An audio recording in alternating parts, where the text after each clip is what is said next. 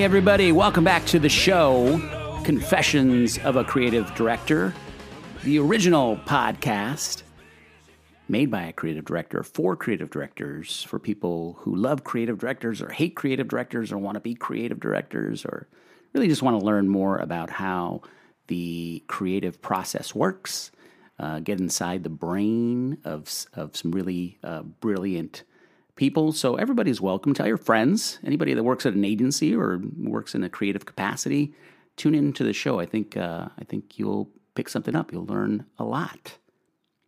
As a matter of fact, on today's show, I have a really brilliant uh, executive creative director named Josh Greenspan from Strawberry Frog in New York City, a really great boutique type shop. Uh, well, they're, they're, pretty big. They work with some uh, heavy hitters, Walmart, Northwell Health. Uh, he's done some stuff for Jim Beam. This guy's been around uh, before Strawberry Frog. He was at Mother, McCann, uh, Grey, uh, some IPG shops. I mean, the guy has really been around the block, and we have a really great conversation. And I think what I really love about Josh is that he is funny. In fact, uh, he actually uh, tried his hand at a little stand up comedy. Um, but what I found about funny people is that they typically have a lot of depth, right? They're very thoughtful, they're very smart, and Josh is no exception. Really bright, funny, uh, insightful, has a, a, really great point of view about the work that we do, uh, and also has a great confession at the end about one of his first pieces that ran in the New York Times. So you got to listen to the whole thing. Uh, but without further ado, let's get into it with Josh Greenspan. Hey, Josh, good morning. How are you? Good morning. I'm doing well. Thanks for having me. Excellent. Thanks for uh, thanks for jumping on. I know it's it's early. It's uh, 7 a.m. here in uh, California. Uh, we're not going to. I guess we're not going to be able to do our, our cocktail unless maybe you want to slip a little something in your in your coffee. Uh, I don't know what. Uh, are you a coffee drinker? Are you a tea drinker? Yeah, yeah. No, I, I start with alcohol in my coffee every morning. you, you kind of some days you kind of have to, right? It's it's sort of like yeah, maybe I need a little a little something to to take the edge off. Yes, some people start with Flintstone vitamins. I just I'm a raging alcoholic in a pandemic. No, no problems. that's a uh, that's a whole other uh, uh, that's a whole other uh, episode of Confessions of a Creative Director. Maybe that'll be your right. confession later on. Yeah, yeah, right, right. I, sh- I should have started. Yeah, I'll save that. I'll save. Yes, that. yes, save that. Um, but you know, interesting enough, uh, interestingly enough, as we were preparing for the call you told me something kind of interesting about uh, when you started at Strawberry Frog, right? You started mm-hmm. right. You started a very interesting time. Let's just say. Why don't, why don't you tell the uh, the listeners about that? Yeah, so I was freelancing at Strawberry Frog for a bit. Um, and then I had conversations with Scott Goodson, our founder, about joining full time. And we finally came to an agreement. And on March 13th, I believe it was a Friday 13th, uh, he gathers everybody around and says, Good news, everybody. I'd like to introduce our new executive creative director, Josh Greenspan. And today will be the last day in the office. Good luck. Oh my God. Um, he didn't say good luck, but he was very compassionate about it. But yeah, so I started the day that we went virtual, and that was the beginning of the end, the end of the beginning, whatever it may be. And so how how has that been? Because or did you know many of the the folks that are on your team, or were you sort of getting to know them? Have you been getting to know them over Zoom and and sort of in this virtual world, or did you know some of them already? Yeah, I mean, it's a little bit of both. I did know a decent amount of folks, so that was good. And, you know, unfortunately, Strawberry Frog is um, a nice, manageable size, and we have a great culture. So, you know, I already had some human connections with people in the physical world before we became rectangularized. Um, but you know, but it's still it's still tough to all of a sudden take over a department and not just lead creative, but try to build a culture to try and shape right. uh, what you want creative to be, what you want your department to be, how you want everyone to interact, how you want concepting to be, and now everyone's doing it through very regularly scheduled intervals on Zoom and Google Meets and and all those kind of stuff. You know, something just just hit me and struck me as funny as I wonder if they scheduled Zoom time to talk crap about us like you know because they don't have the water cooler so they how do they complain about the ecd they have to, yeah, they have they to jump on a zoom right and then like god that guy's the worst Yeah, I think now now that may be relegated to Slack. mid mid Zoom, you'll just hear the notifications pop up. This dumb son of a bitch doesn't. oh, that's my biggest nightmare, by the way, to t- to type something out and then realize that I've sent it to everybody. But uh, oh, yeah, yeah. That, that's uh, that's life in the in the modern world. So, uh, Strawberry Frog, um, incredible shop. You've kind of done the tour of New York City. You've worked for a lot of the uh, um, major players and also some really cool boutique shops. Tell us about sort of your career path uh, leading up to this point.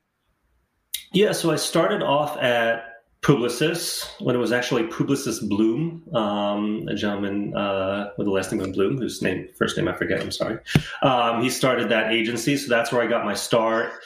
It was I was there for five years. There was a new CCO every single year until finally uh, David Droga came on um, for the last few years, and I really enjoyed that time. And basically, my book went from zero to 90% of it um, within that time. So that's a real testament to him. And then from there, I really, I popped all around. I went to Deutsch uh, for a short stint. I went actually to Strawberry Frog and I had a really productive five and a half years at Strawberry Frog. Um, so this is my second. We keep calling it a tour, like it's like it's a tour. Tour of duty, yeah, yeah, wow. exactly. You've seen you've seen some yeah. things. You've seen. I've seen some things. I know where the bodies are buried. Yeah. Um, and then yeah, then uh, I've done stints in freelance. Been at Mother, been at uh, McCann, been at um, Grey, a whole bunch of places. And then before Strawberry Frog, I was at a media entity that was originally called Society. Um, it's a part of IPG Media Brands.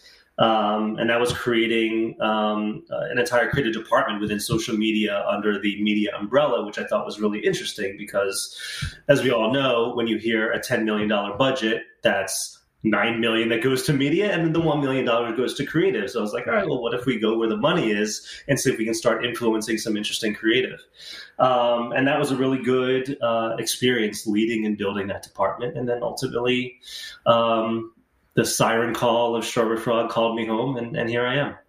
Yeah, and and and you know, speaking of Strawberry Frog, tell us a little bit about sort of the the the secret sauce was which is all around sort of movements right and you also mm-hmm. told me a little bit about some sort of internal movements that you guys are doing within companies but give me the the, the quick spiel and then uh, we'll move into some uh, some other territory but tell us a little bit about strawberry frog yeah, so Strawberry Frog uh, has been really interesting because it has um, really evolved in my my first experience, and then uh, of course now um, we've always specialized in movements outside, which are the the, the consumer facing movements, which are based on um, ideas on the rise in culture, and then really being where people are and being where that momentum is, and finding unique ways to link brand purpose. Um, uh, with these ideas and culture. And now we're also focusing on movements inside, which is really treating your internal audience like a consumer. So bringing consumer grade creative to an internal audience and galvanizing your internal purpose. And I think it's coming at a really unique and powerful time because more and more employees want to work at a place that believes in something, that stands for something, that has some sort of brand ethos beyond we sell good widgets. We're really good at that widget. We would like right. to get more of those widgets out in other people's hands. Right. It's no, you want to you want to belong to something. You want to belong to something bigger, and it's reaching those people and turning that internal audience into this galvanizing force, and ideally a galvanizing force for good so that's that's really where we're we're focusing now. Yeah, that's awesome. I love that. So as you think about um, as you think about the role of a creative director, um, what do you think that that role is? What what's it really about? I'm I'm reading this book right now called Herding Tigers about you know leading creative teams and whatnot, and you know they have their own definition of what a what a creative uh, director, especially an executive creative director? What do you think we do? what what should we be doing? I don't know. If you could let me know in the chat. Um, it's Well, it's it's so interesting because it's one of, and I think maybe a lot of professions are like this. But as you move up the chain, you get further away from your core competency. You know, when I came right. in, I was a writer. My job was to write and to concept and to think, and I write and I build, and that's what I do. And then all of a sudden, all right, well, maybe it's no, I need to learn how to sell because now I'm going to be in front of clients. So now I need to be a salesman. I need to be, right. you know, client friendly and and that. And then you move closer, then you start to being a part of the brief building process, and then oh, I need to be more strategic. This is where I need to go.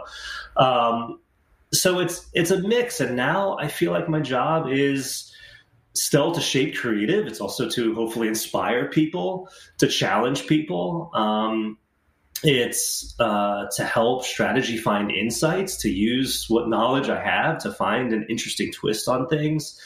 Um, and in the pandemic, the job has become even more nuanced and layered because yeah.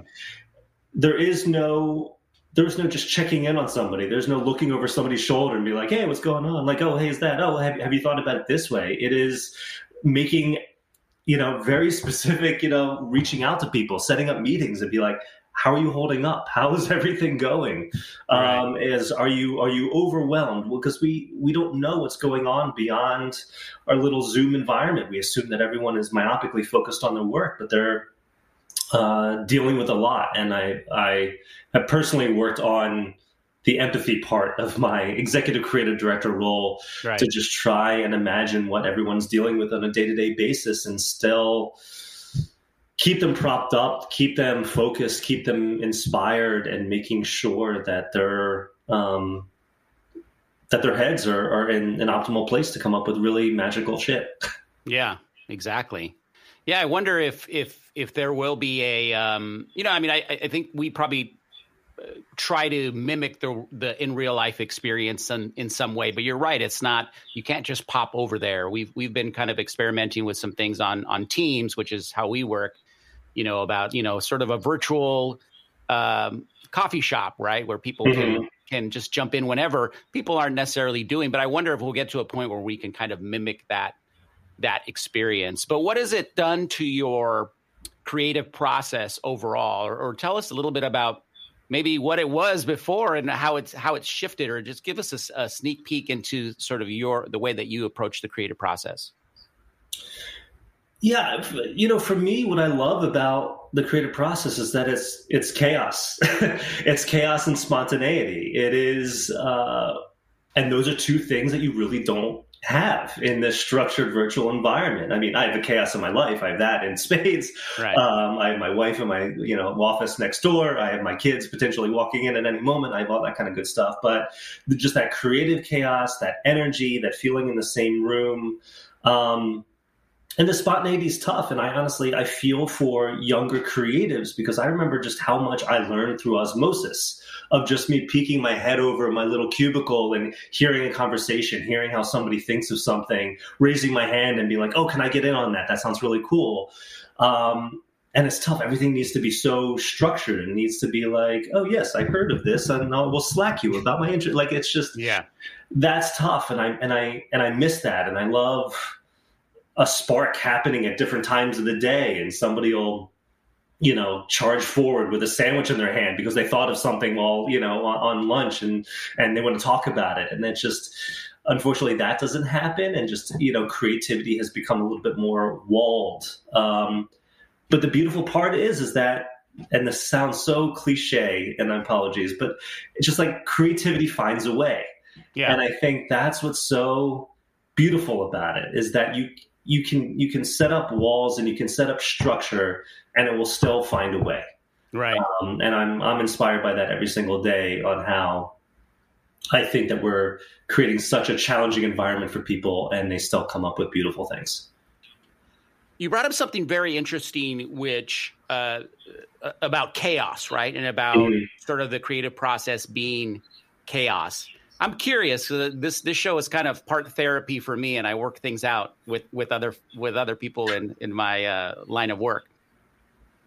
Do you think that clients understand that there needs to be chaos? Because I, I found that everybody, even you know within the agency, other folks that aren't in the creative team, they want to process. They want to feel like there's some kind of secret, you know, um, meat grinder that happens where you you you put in all the insights and research, and then all of a sudden you, you get these ideas, but they don't necessarily want to know. And I think it freaks them out that there is this this this part of the process that's sort of chaos and it's kind of a mess. And if you mapped it all out, it it, it would look like some kind of weird amoeba thing growing. Do you think that? Do you, do you share that with your clients? Do they know that that's part of the process? And do you do you agree that there that there seems to be this expectation that it should be very linear and like very clean and organized? No, I, th- I think uh, creativity has to be messy. Uh, you know, it is not it is not a linear process to look at a math problem and potentially look at a math problem for the tenth time in a row and come up with a different answer each time. You can't do that unless it's messy. Um, and unless your brain thinks a little bit differently. And I think it's it's all relationships with clients. And there are some clients in which i would never share how the sausage is made. And then we, you know we have a beautiful client and i keep saying beautiful for some reason. Uh, we have a wonderful client in northwell yeah. that we do have a great relationship with in which we do share that the process is messy. You know we'll come to that first creative presentation and maybe it doesn't go well. And it's not the end of the relationship. It's right. just that was part of it. Okay, we, are we're, we're testing the edges of the electrified fence. We got it. We got zapped over here. We got a little over here.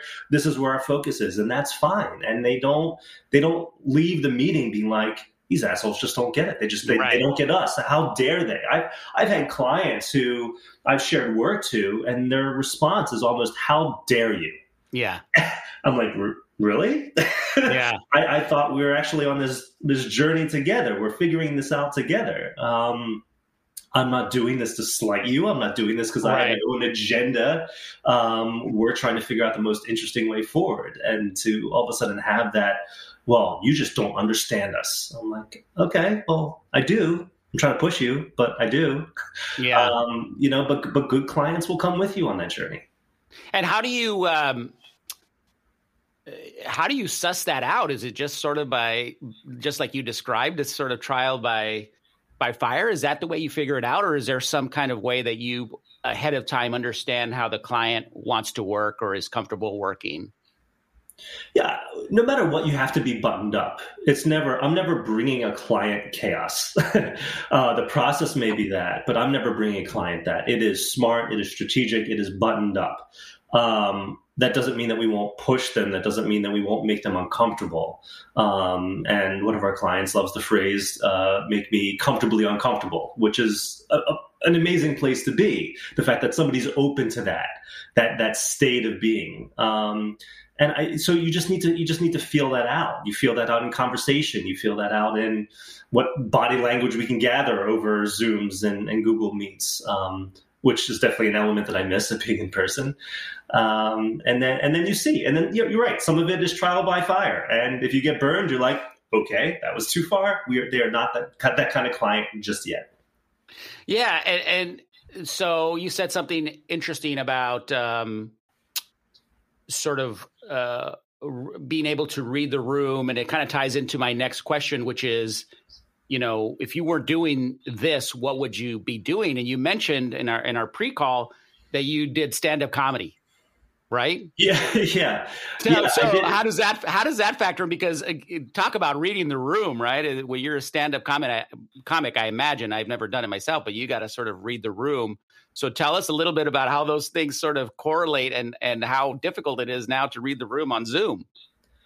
Well, I'm so glad that I did. I attempted. I will say attempted because I don't want to denigrate stand-up comics who are doing this every single day, day in and day out, and, and honing their craft. But I, I, attempted it for a year, and I'm so glad that I did it after advertising, where I had a good 15 years of being told that I'm an idiot and then not taking it personally. because, because other stand-ups who are just starting out, they'll get up there and they'll be like crickets, and they'll just be like, "I'm devastated." I'm like, "Really? That that's 98% of my client meetings. I feel yep. pretty good right now." Yeah. Um, so the, the callous of uh, of advertising was was was good, and um, I don't know. I I love doing stand up. I love making people laugh. I think I think I enjoyed the writing aspect more than the performing aspect because it's just you just need to hone it over and over and over again and it is and it is honing one joke until it's perfect and i like just constantly writing. I was like, why would I say that joke again? I, I want to I want to write a new one. Um, but that's not how you have to think. Right. For me, I would just love to. I would love to write a screenplay, which I'm working on now, like the classic advertising cliche. Um, I would love to do something more in writing, write for a sitcom as opposed to stand-up comedy. Right. Also, I'd probably, I'd probably lose my wife and kids if I were traveling around the country performing in the back of Chinese food restaurants. so, how many, like, eh, what are we talking about here? I mean, how often were you doing it? Uh, I was doing it. I guess it was a couple times a week. I would go and you know schlepping from Long Island. I'm now a, a suburbanite um, into the city and do open mics, and I'd be paying ten dollars for the privilege of doing an open mic. So it was a it was a negative uh, income. Um, so I would do that. I took a class at the Comedy Cellar, and the amazing part of that is at the end you do two shows at the Comedy Cellar in the East Village. Wow. Um, and I had my, you know, some friends and family show up, and so it's a built-in home audience. Right. Um, but it was cool. It was one of those things that I talked about for forever, and finally, my wife is like, "Well, you know, if you're too big of a pussy to do it, then you know, just don't do it." I'm Yeah. like, this, "This is this is why I married you," and and then I basically I signed up, and that was that, and then inertia took over. So did did um did, did your did the advertising um experience factor into your bits? Was it was was it based on any of that stuff, or what what type of uh humor was it? Yeah, I mean, really pulling from my own insecurities, anxi- anxieties, observations. Um, you know, I talked about being a homeowner for the first time and having no skills other than paying for the home. Right. Um, you know, I did, I was working on a bit uh, because my dad's a doctor um, and complaining about your day in advertising to a physician is a very humbling experience, you know, and you'll come home and you'll be like, oh, God, they didn't like this idea. And I got to start from scratch. And somebody was such a pain in the ass on Zoom. And my dad would be like, yeah, I had to tell a couple people that they're not going to make it. I'm like, well, fuck. I guess we both have a case of the Mondays, eh, Dad? Um, so it's, but it's good. And I, I honestly, I love that experience. And he, every time I tell that joke or some semblance of that joke, he's like, no, what you do is great and it's important. And I'm like, I love you for that. But the reality check, and right, your wife is a, a, a teacher, right? Yeah, yeah, and that's it's similar because there's been times where it's like, ah, can you believe that they brought in the same lunch that they did yesterday? God, I can't believe I'm so tired of these sam or whatever, right? And she's like, uh, we never get lunch, and I had to pay three hundred dollars out of my own pocket to buy the kids notebooks. And Yeah. I'm like, okay, I'll just I'll go over here now. But Yeah. it's great. I feel like everyone needs that person in their life. You need, you know, and, and we, we, we spoke about it earlier, but, you know, I, I take my craft very seriously. I take my skills very seriously. I cannot take advertising so seriously when I know that when I call my dad or you speak to your wife, that there are people doing truly Yeah. life altering and occasionally life saving things. And then so whenever somebody in advertising tells me, like, oh man, we got this big emergency, and I'm like, Yeah, let's back up, take a breath. Let's let's deconstruct that word emergency. All right, so it's a logo. That's that's the issue. All right, Yeah. let's talk about that. Let's not Yeah. call it emergency. Yeah, the, the, what do you what do you think about this? I, I feel like there's um, this kind of thing that happens in our business where people love that. They thrive on that.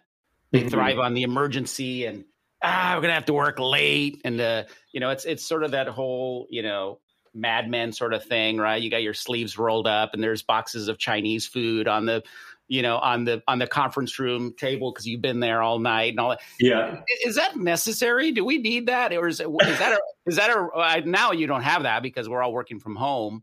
Uh, but what what is that all about? Is that still a thing? Because I try not to make it a thing. Obviously, it happens every Yeah. once in a while, but I try not to. I, I think people sort of there's some sort of perverse desire to be that, right? And it's like a badge of honor, like ah, we stayed up here all night, all that stuff. yeah. I, I feel like that's getting phased out a bit. Now I'm sure there's ten thousand creators right now being like, "This asshole, this doesn't work hard anymore." Like m- maybe that's the case. I mean, when I first started out, and you know, I, I, have an image that brings a smile to my face. It was the first time when I was first working at Strawberry Frog. It was me and three of my uh, creative coworkers waiting for the freight elevator at two o'clock in the morning to take us out where the garbage is pulled out. So you it was like your final insult of the night of you worked the entire night. We're like all in our winter gear. We get to walk past the garbage and then we're escorted by this surly Polish guy who operated the freight elevator. And then we would just be like, good night. And we do it the next morning. And I, I loved it. I looked sure. at that picture with such fondness of working my ass off with a bunch of 25 year olds. And that was what we did. And we hung out together and we worked and we partied together. And that, that was our life. Um, I feel like the work life balance is shifting. I, I feel like also uh, younger, the younger creatives, um, they don't, they don't see the need you know, to be working for 14 hours a day. Sometimes I may want younger people to be have that desire, but also, you know, who's doing it the, the healthier way. I think it's people who figure out a way to get it done in a reasonable amount of time. So is that um uh, so so when when you when you um what you just described, right? It's like sometimes you feel like you want them to which world are you are you uh, are you kind of in the, in that old school world or you kind of see like hey maybe these guys have it right? Because i feel the same way sometimes. Like like i said i think sometimes we have to do that. I want to make it the exception not the rule because i also don't think that that produces the best results. I mean what, yes. what, what do you think yeah, no, I agree. People uh, people slamming their heads against the wall at all hours of the night and on the weekend that that doesn't mean that you're going to get the best result. You just want to know that people care. Right. Uh, you know, I just I just want to feel that you give a shit. And and if and if my level of effort and my passion and my excitement isn't met, and I feel that, then then that's when I get a little anxious about it. If you're if you're crushing it and you're and you're you're done at a reasonable hour, then great. But right. if, if I just don't feel that fire, that that's that's when you know I get a little prickly. But it's also you, you also don't want to be that old guy who's like, well, in my day we did this and we blah blah blah and we didn't sleep and like, yeah, like that doesn't help anybody. You right. know, and they're like, well, yeah, well, well, I travel and I have a positive, you know, outlook on life and I have a work life balance. It's like, all right, fine, maybe you're right. yeah, yeah, exactly. Yeah, it's it's tricky, especially when you're, you know, you sort of come up on sort of both ends, right? You you remember those days, and then you're kind of moved into this new era where people are like, I'm, you know, I'm traveling, I'm going to be working out of an airstream, or I'm going to be, you know, whatever. It's like, okay, good for you. Yeah. Um, so, how do you? You talked about, you know, maintaining sort of, sort of a certain level of inspiration, which then you pass on to your team. What where do you draw inspiration from? Are you do you listen to podcasts? Are you you know do you read books? I love to sort of read books and kind of stay um, you know excited and interested in things. But where where do you draw inspiration from? Yeah, maybe I should save this for my uh, again another confession. I feel like ninety percent of this podcast could just be my confessions of advertising. Yeah. but I don't read enough. Like I am ashamed at how little I read. I do listen to podcasts. My um, I I'm inspired by lines of dialogue that I hear. You know, sometimes if I'm just I'm watching a movie or or I'm, or I'm watching a show, I happen to be for some reason addicted to that new show, Mr. Mayor, with uh, um, oh my goodness, is it Ted, uh, is it Ted Danson? Ted Danson. Yeah, yeah, yeah, no, yeah, um, and. Uh, it's just some of the lines of dialogue are just so goddamn sharp. And that all of a sudden it fuels me but it also triggers my insecurity which i think is also the general inspiration for my creative outlet. And it's just i suck i suck. I'm never going to be as good as that. And then that just pushes me to be better. So that pushes me. And then almost going the opposite way is just finding ways to unplug. Like it is our lives are very chaotic right now and very always on. Um, you know, if we're not looking at a Zoom, we're on our phones, we're on Slack, we're always reachable. I have two young kids dealing with the stresses of that. Um, so for me, anything I can do to just zen a bit, you know, I'll play guitar for 15 minutes. Sometimes that is my best inspiration. It's not hearing something that triggers me. It's it's just calming the chaos in my brain to try and look at something in a fresh way. Oh, cool! I didn't know you were a guitar player. We'll have to have a whole other conversation about that, as you can see in my little background. Yeah, yeah. No, I know. I dig them. Yeah. Um, so as I was preparing for our, our, our podcast, I went to your um, to your portfolio site, and it's interesting because you were just talking about lines of dialogue and, and things that inspire you, and I loved the piece that you did for for for Jim Beam. Mm. Um, and I couldn't tell just by reading some of the stuff until you kind of told me that you sort of came up more as a writer. For some reason, I thought maybe you also had a design background. Um, but tell me about tell me a little bit about that. And sorry to spring this on you, but it, it just you you talking about sort of being inspired by lines. I love that. Um, I love that ad, um, and I think it won some awards. It's William Dafoe. Mm-hmm. Um, I'll I'll uh, I'll put a link up to that on the um, uh, so that people can check it out. But tell me about that, how that came to be, and were you involved uh, intimately in the writing of it, or were you more? yes. okay? Tell me a little bit about that. Yeah, so I mean, that was really. Um, it was just an amazing project. It was directed by Dante Arriola, who I had a man crush on from the first time I saw his Volkswagen ad with the, uh, you know, the guy who's driving to break up the wedding in that small chapel. I don't know if you remember that. And I think it says buckle your seatbelts right at the very end when he arrives and it just cuts before anything happens. I'm like, I want to work with that guy. And all of a sudden, finally, I'm working with him. Um, you know, directing, helping to direct Willem Dafoe was surreal. At, at, one point, I'll tell a side story, and then and then we can get to the thing. So at one point, you know, he, um, you know, the spot's all about the different uh, possibilities that he could have been, right? Um, all the different avenues in life that he could have taken, and actually, some of it is, is actually pulled from his life because he. Um, grew up in Milwaukee and then decided to he could have stayed in a small town or he could have moved to New York. And at the very end, the little kid, you know, the, the teenager kind of gets up and he and he takes his path. Yeah. Um, but in one of them, you know, he's this you know almost skinhead looking character in uh, in this punk um, mosh pit, and he's like psyching himself up in, in this just completely graffitied out bathroom, and he slams the the mirror. And at one point, the client uh, kind of you know whispers over to me, and he's like, he's a little angry I'm like, okay, um, you need you need to tell him that you need to tell him to dial it back a little bit. And at that point, so that shot, it's in a tiny little bathroom in a real uh, LA dive punk bar. Um, the only people who are in that room are Dante, who's sitting on the toilet, uh, listening for feedback, and Willem Dafoe, who's in full skinhead looking gear. And then there's a light curtain that's blocking the door with about a one foot gap on the ground. So I have to army crawl on my belly to get under this uh, screen, and then I just pop up, and there I am in the bathroom, and Willem Dafoe is full in character and just eyes bugging out, and then just like, "What's going on? What's going on?" And then there's Dante Arriola giving me that, "Don't say anything stupid. Oh. Just don't say anything stupid." I'm like, uh, "Mr. Uh, Mr. Dafoe, uh, if we could just, uh, you know, dial back the anger a little bit, that'd be great." And then I have to crawl backwards on my belly, legs first, out of the bathroom, and then he did it perfectly. It was um, it was just it was just awesome. It was surreal.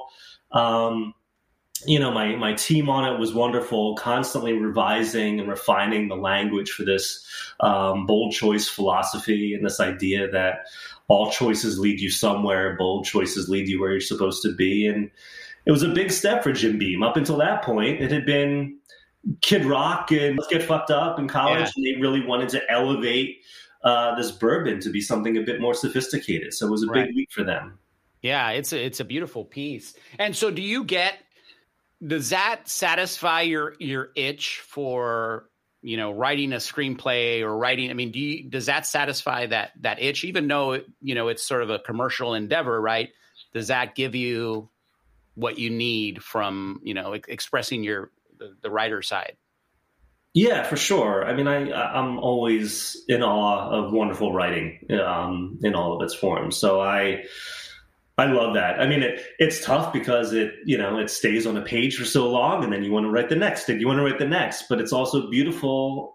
It's just so wonderful about our job is that something that will exist in a Google Doc or Word doc, and then the next thing you know, you're crawling on the ground in a uh, in a basement dive bar and speaking to Willem Dafoe when you're dream director, and it's uh, it's just it's just so great to be a part of the process and. Um, I don't know. I, I I just like you know I I just love making things too. You know, yeah. I, I, think it's not just it's not just the written word; it's the fact that that can manifest itself in in life. Right, and that kind of is a good transition into you know where we are now in terms of advertising. And uh, obviously, COVID is just um,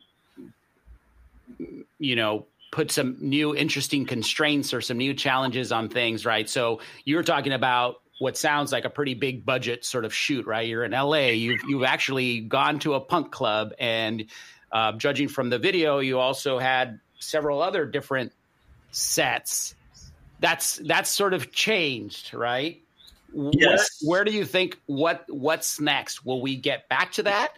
Will or have clients realize like huh maybe maybe we can um, be a little bit scrappier and do things um, for less money or maybe we don't need to you know or, or what do you think is going to happen I certainly hope that we get back to that in some capacity. I think there was there's nothing that's going to replace all being together, including clients, including clients being on set and talking things through and having them see how the process works, um, building a real relationship with a director as opposed to again a virtual relationship with a director and um, also being able to problem solve live. You know i think that the biggest detriment of virtual productions and i am beyond proud of the ones that we've done and i'm happy to talk about them especially for northwell is that everything just takes longer. there's very little. Um, there's just very little flow. Everything comes with, all right, now let's share this out. Let's post this. Oh, there's something wrong with our with our uh, with our uplink right now. We can all right, we'll do it tomorrow. We'll do it. Oh, sorry, we posted the wrong thing. Hold on, let's get on. Let's. It's just and also you know being in an edit room being uh, like I, I, just i love all of those production and post-production processes like i yeah. i love i love the sound of a soundproof door closing i love yeah. you, oh know, you know all of all of these little things you know and it's not just the peanut m&ms it's not just ordering sushi it's not just you know the breakfast burrito though i definitely miss the yeah. breakfast burrito yeah um it's it's just being I, I, feel more of an observer. You know, we're doing it and we're, we're moving the dials, but uh, I feel more of an observer now. Yeah. And I do think that the creative itself will improve as we get back to that. That said, we are becoming a little bit of victims of our own success because we are doing tremendous work remotely. Yeah. Um, for Northwell, we've done work that I am so proud of. We did, um, we've done everything from epic films. We've done a film that we shot in South Africa. I always wanted to shoot in South Africa. Now I did, staying up until four o'clock in the morning on my laptop. Um, we're about to do a, another beautiful one that's going to launch in March for women's health um, for Northwell, and that has a lot of CG, CG and um, and that's with a director who's in Canada, and everything's been done in Canada. Um, we've even done something called the uh, the Hope Tracker, um, which was yeah. a digital billboard in Madison Square Garden, which I'm so proud of, and it was right at the peak. Um, in New York, you know, which was basically ground zero for the, the coronavirus. And we were just all drowning in negative numbers. It was how many new cases, how many thousands of deaths. And that was all we heard.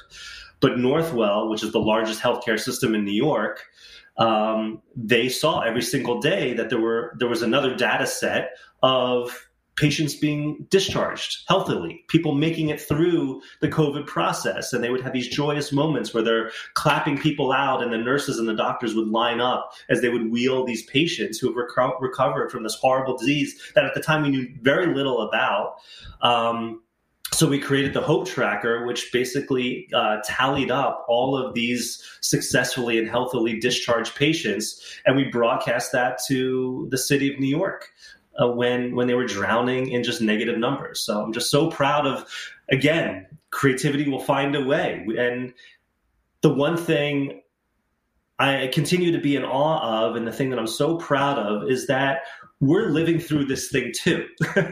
you know, we're we're we're trying to guide our clients um, on the best way forward. We're trying to put compelling and important and powerful work out into the world. And then for Northwell, the amount, the honor and the pressure of leading the, the largest healthcare system during a pandemic, through the pandemic. How is this healthcare system going to speak to people and speak to New Yorkers during the pandemic?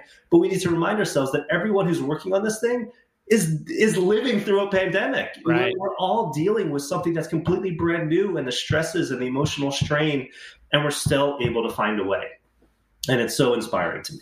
Yeah, that is that is pretty cool, and I think that that that's the kind of work that you're going to be proud to tell your uh, your kids about, right? And and that's you know if we're if we're being honest, it's it's it's sometimes rare in our in our business to be able to really to be able to you know be really proud of something on that level, right? Because I mm-hmm. imagine mm-hmm. that you have made a difference to the people of New York as they look look up at that, right? And then they maybe for for a few minutes feel a, a, a, they do feel a sense of hope. So that is that's pretty neat that you're able to kind of feel that like, hey, I did I did something really good through my work, right? And yeah, and, it helps. It, it helps being able to talk to my dad yeah, exactly. No, just, to, just to have something fulfilling and meaningful, and you know, you know, my my my basest and you know reptilian instinct is always to want to make people laugh.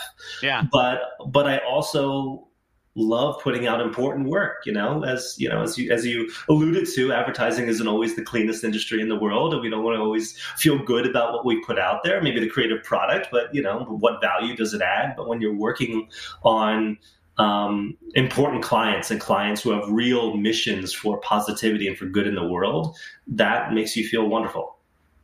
Have you noticed also, um, and, and we, we talk about this, and you, you you know it's it's part of the mission there at Strawberry Frog. But have you noticed more brands, you know, shifting to more sort of purpose driven messaging, or or you know, are you seeing that uh, happen more often? Absolutely. I think I think many are doing it authentically, which is wonderful, um, and more power to them. And that's honestly what Strawberry Frog is all about about act, helping to uh, activate brands' purpose and helping them find it and making sure that it's um, authentically connected to who they are and what they want to do. And I think that some brands are winging it and yeah. it's not authentic. And I, and I think that consumers are savvy enough to smell that from a mile away. Um, you know, when you do, you know, uh, something about racial inequality or saving the environment, whatever, some major social cause, and then it's like, and buy our salty snack, and like, yeah, okay, yeah, I guess. Have you always cared about this? Are you doing anything about it, or is just this just something that feels apropos at the time? Right. And that that's the tough part. Um, and you know so it's uh, it just needs to be you just need to be true to yourself. Yeah. So are there any other sort of trends that you're seeing that are that um, that we should be thinking about um, here in the coming months as we start to maybe see the light at the end of the tunnel? Are there any trends or things that you that you're seeing or that you're excited about um, mm-hmm. you know bringing incorporating into your work this idea of the the death of disruption and um, i think that when i came up in advertising was all about how can, how can we interrupt people how can we how can we be disruptors how can we um, you know stop them in their tracks and whatever they're doing we just break them out of that mind space and then they blah, blah, blah. and it and I just feel like that's going away. And now it is much more how can we be a part of the conversation that's already happening authentically? Not just like hey have you thought about this soft drink while you're fighting crime? Like it's not it's it's not it's not that. And i think platforms like tiktok are trying to do it authentically. Um, you know granted a lot of it is influencers and product placement and all that kind of stuff but it's also it's um, it's just go it's it's just being where you should be and I think it's up to brands and it's up to um, agencies or, or, or marketing firms to figure out where should your brand authentically be, and how do you not interrupt a conversation, but uh, join it and ideally build on it and, and actually provide value. Um, now, some of that value could be entertainment, and that's great. Um, some of it can be actual tangible value, but it's really not. Excuse me. Uh, I'd like to tell you a story. I like. I have some right, right. you know goods and wares to sell you. It is. Um, it is. You know. Hey, you're you're into this. That's cool. Let's talk about this. Da, da, da, da. Does this conversation's already going on? Oh yeah, we have something to add to that, or we like this too. And I, I think. Um, I think that's really interesting. Yeah, and I think it's a in some ways it's subtle right and and mm-hmm. it's it's being there it's sharing um you know a passion sharing and understanding a passion that the consumer has and saying hey we as a brand as a company also have that passion and kind of coming along for the ride almost like a friend right? It's like mm-hmm. hey they like the same things we do.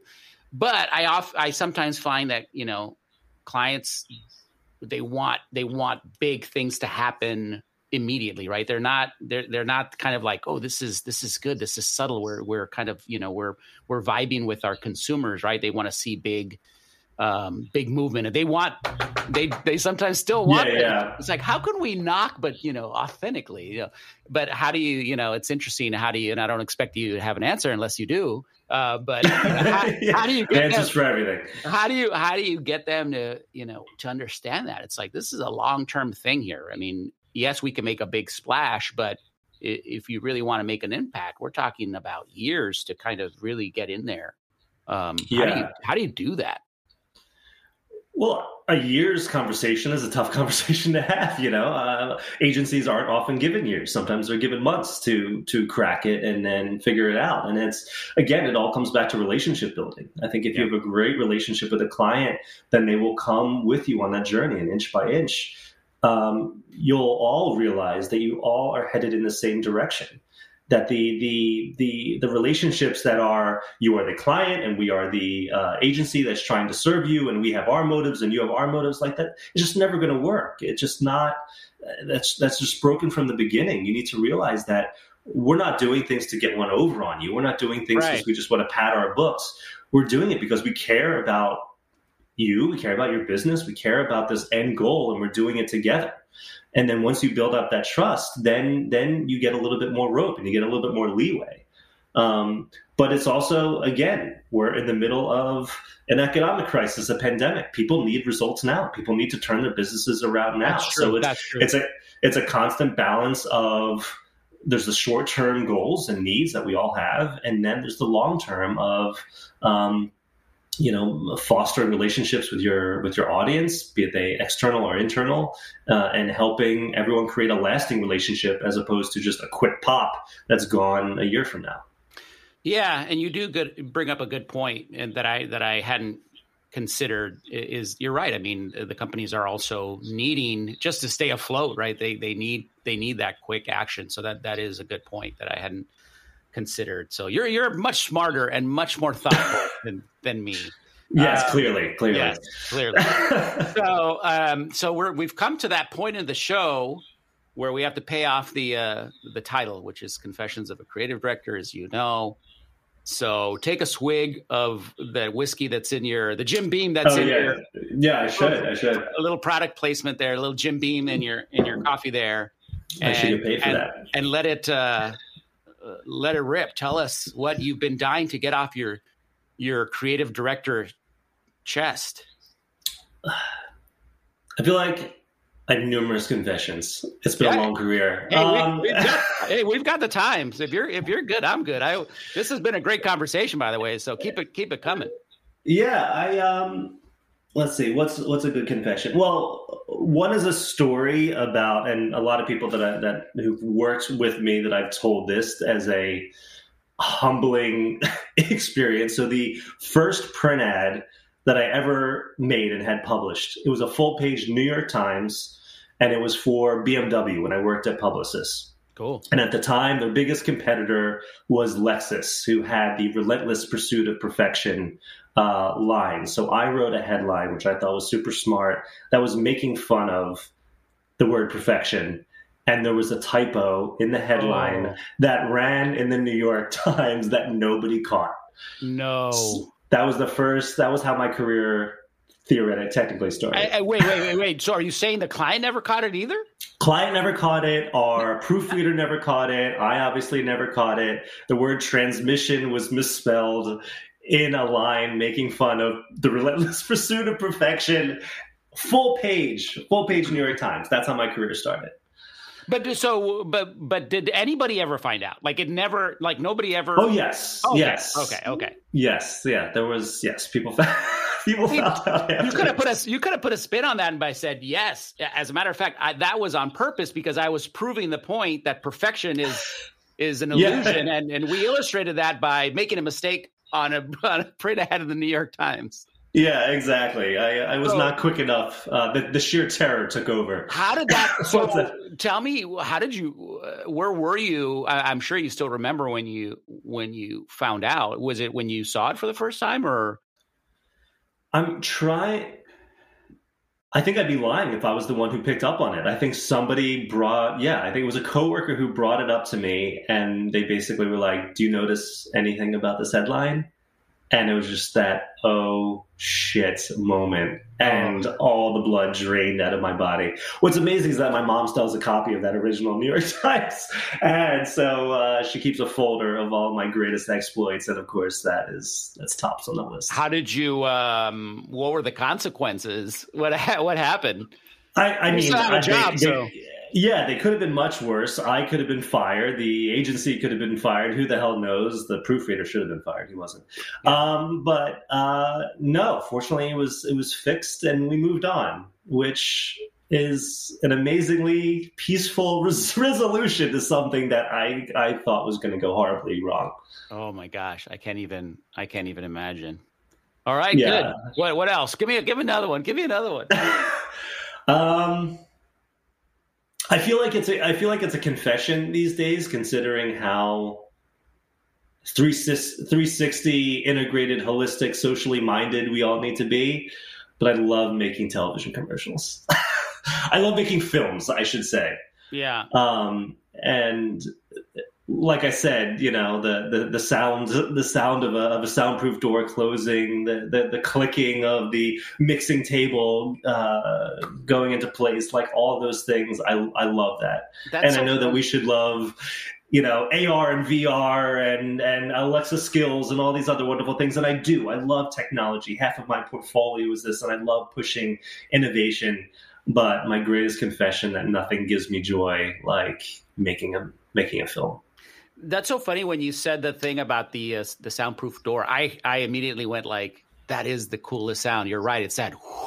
It's that yeah. like just you know that quiet sort of but it, you, it, it seals it seals you in that's so funny and i and i love that too we don't we don't um i i did commercials in a in a previous life but we don't necessarily do that much of it but i do love content and we don't get to make nearly enough of it and i and i do want to get back to uh, doing that because you're right, it is fun. There's an energy and an excitement and and just kind of this live you're making something on the fly kind of feeling that i don't think you can replicate on some of those other things what do you think about yeah. and, and, sorry to jump back in here but we're having such a good conversation here what do you think about vr and ar i mean is it uh, you know I, I personally like I, I, feel like maybe an augmented reality is sort of more maybe has is more sustainable. But what do you what do you think about that whole thing?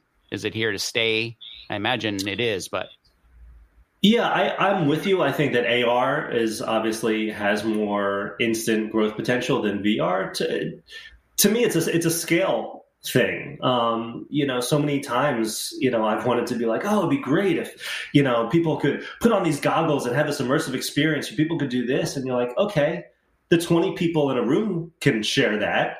Or maybe you have you know a, a cardboard box that you build around your phone. And i'm like nobody's going to do that. And um, you know one of my biggest one of the biggest lessons that i learned is actually from a creative director executive creative director at strawberry frog kevin mccune.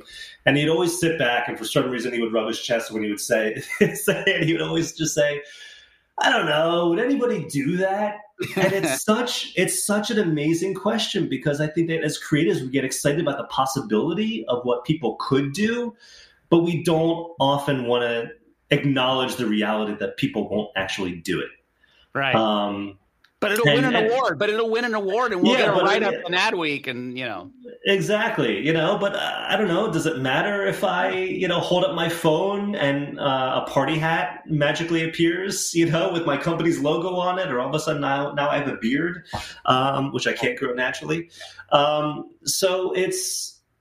I think I think the technology will get there. I think that people are starting to use it in really interesting ways, um, and I think it's it's just a balance. It's a balance. I think there's there's the innovation ideas that are just for fun and they're goofy and they make you feel good about the brand. And I think that there are people using innovation to provide real value and um, imagine different things in their homes and and also I keep thinking about if our virtual reality continues to exist for an you know, for an extended period of time, is technology going to help us imagine worlds beyond our home offices. Right. Um, and will that help? Actually, and that will that actually be important for our mental health is to use technology to help us escape. Yeah. And I feel like before the pandemic, um, technology almost had us be more isolated. It was that classic cliche of we've never been more connected and we've never felt more alone at the same time. Right. And I think that all of a sudden the pandemic was like, wait a second, all this technology that had us being very insular and very uh, into ourselves is now helping us truly connect with other people. And I think that that's really what is most exciting about the potential of the technology. Yeah.